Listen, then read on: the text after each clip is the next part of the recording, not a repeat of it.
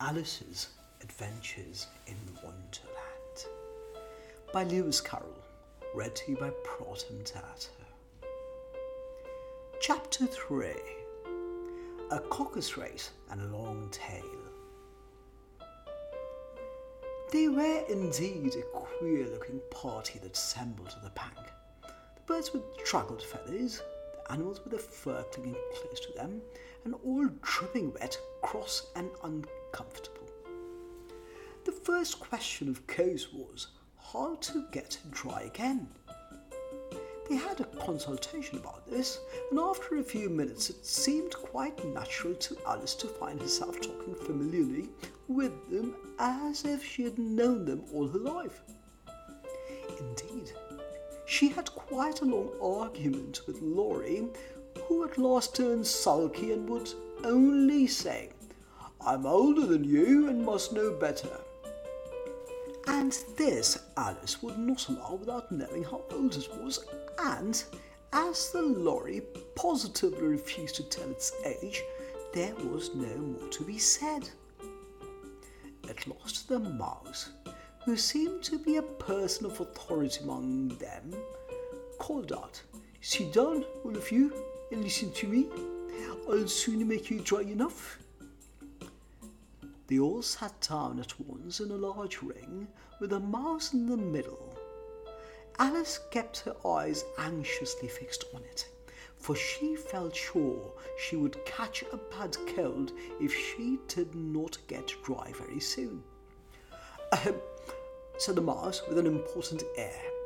Are you all ready? This is the driest thing I know. A silence all round, if you please. William the Conqueror, whose cause was favoured by the Pope, was soon submitted uh, to by the English, who wanted leaders, and uh, have been of late most accustomed to usurpation and conquest.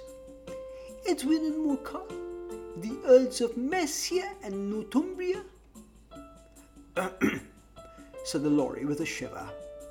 I beg your pardon, said the mouse, frowning, but very politely. Did you speak?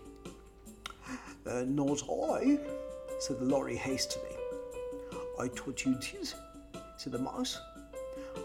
I proceed.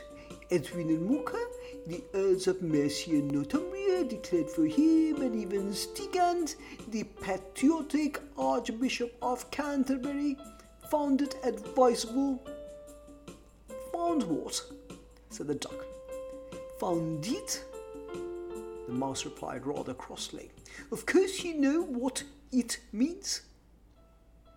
I know what it means well enough. When I find a thing, said the duck, it's generally a frog or a worm. The question is, what did the archbishop find? The mouse did not notice this question, but hurriedly went on. Found it advisable to go with Edgar Atheling to meet William and offer him the crown. William's conduct at first was moderate, but the insolence of his Normans. How are you getting on now, my dear? It continued, turning to Alice as it spoke. As wet as ever, said Alice in a melancholy tone. It doesn't seem to dry me at all. In that case, said the Dodo solemnly, rising to his feet, I move that the meeting adjourn for the immediate adoption of more energetic remedies. Speak English, said the eaglet. I don't know the meaning of half those long words, and what's more, I don't believe you do either. And the eaglet bent down its head to hide a smile. Some of the other birds tittered audibly. What I was going to say, said the dodo in an offended tone, was that the best thing to get us dry would be a caucus race. What is a caucus race? said Alice. Not that she wanted to know, but the dodo had paused as if it thought that somebody ought to speak, and no one else seemed inclined to say anything. Why, said the dodo, the best way to explain it is to do it.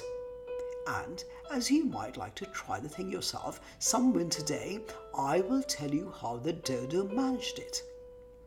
First, it marked out a racecourse in a sort of circle. The exact shape doesn't matter, it said. And then all the party were placed along the course here and there.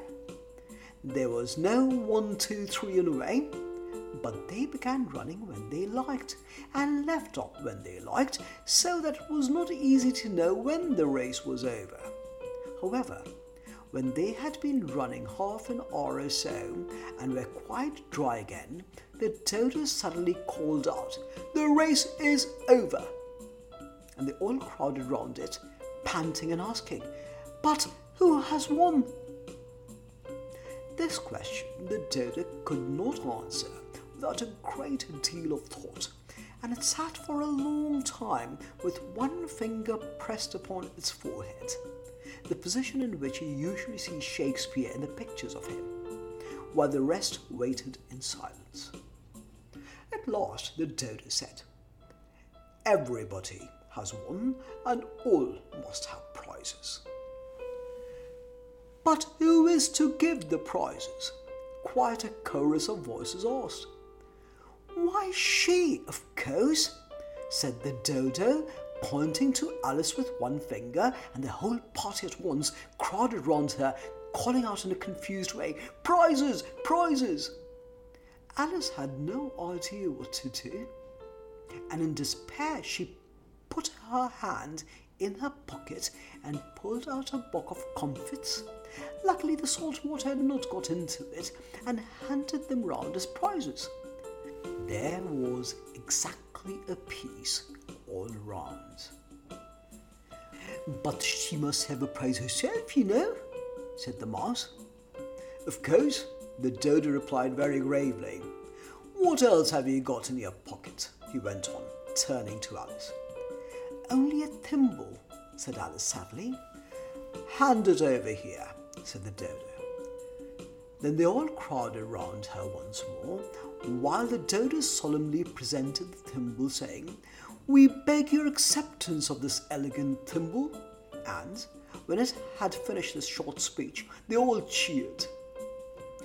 Alice thought this whole thing very absurd, but they all looked so grave that she did not dare to laugh, and as she could not think of anything to say, she simply bowed and took the thimble, looking as solemn as she could.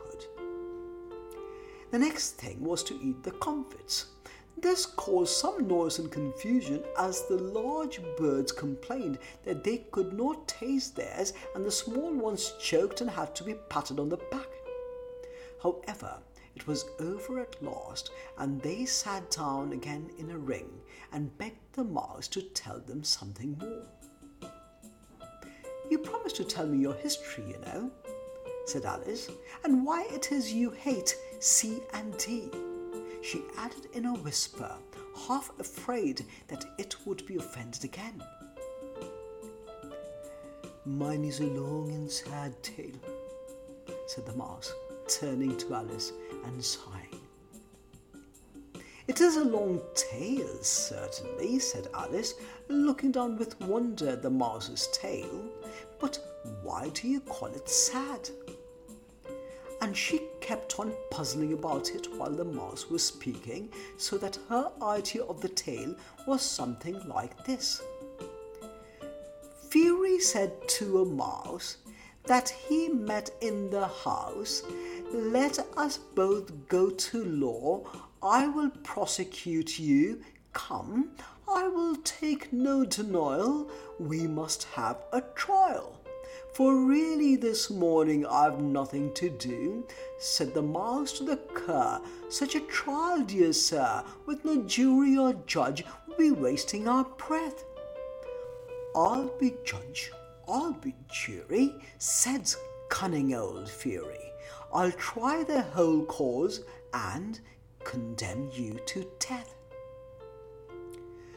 You are not attending, said the mouse to Alice severely.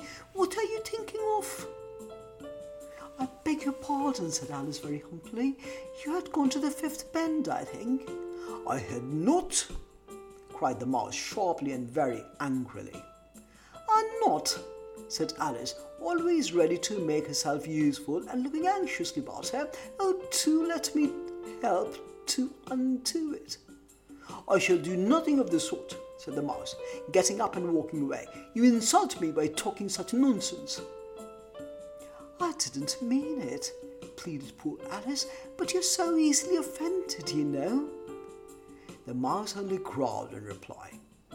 Please come back and finish your story. Alice called after it, and the others all joined in chorus. Yes, please do. The mouse only shook its head impatiently and walked a little quicker. What a pity it wouldn't stay, sighed the Lory, as soon as it was quite out of sight, and an old crab took the opportunity of saying to her daughter, Ah, my dear, let this be a lesson to you, never to lose your temper. Hold your tongue, Ma, said the young crab, a little snappishly. You've enough to try the patience of an oyster. I wish I had a Dinah here. I know I do, said Alice aloud, dressing nobody in particular. She'd soon fetch it back.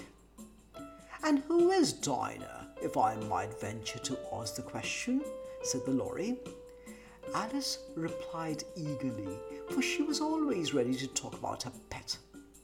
Dinah's a cat, and she's such a capital one for catching mice, you can't think. And oh, I wish you could see her after the birds. Why, she'll eat a little bird as soon as look at it. The speech caused a remarkable sensation among the party.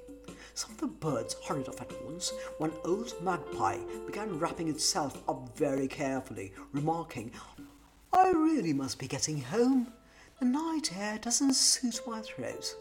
And a canary called out in a trembling voice to his children, Come away, my dears. It's high time you were all in bed. On various pretexts, they all moved off, and Alice was soon left alone. I wish I hadn't mentioned Dinah, she said to herself in a melancholy tone. Nobody seems to like her down here, and I'm sure she's the best cat in the world. Oh, my dear Tina, I wonder if I shall ever see you any more.